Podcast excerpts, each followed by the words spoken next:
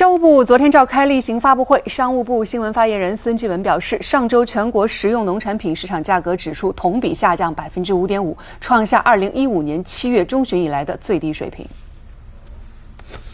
今年以来，猪肉、鸡蛋、蔬菜等农产品价格下降较为明显。据监测，上周全国食用农产品市场价格指数同比下降百分之五点五，创下二零一五年七月中旬以来最低水平。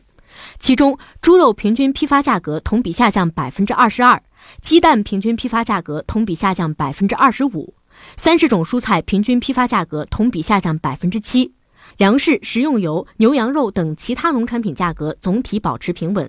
这一轮肉、蛋、菜价格下降的主要的原因是供应增加了。以生猪市场为例。今年一季度，猪肉的产量、生猪的出栏量都出现了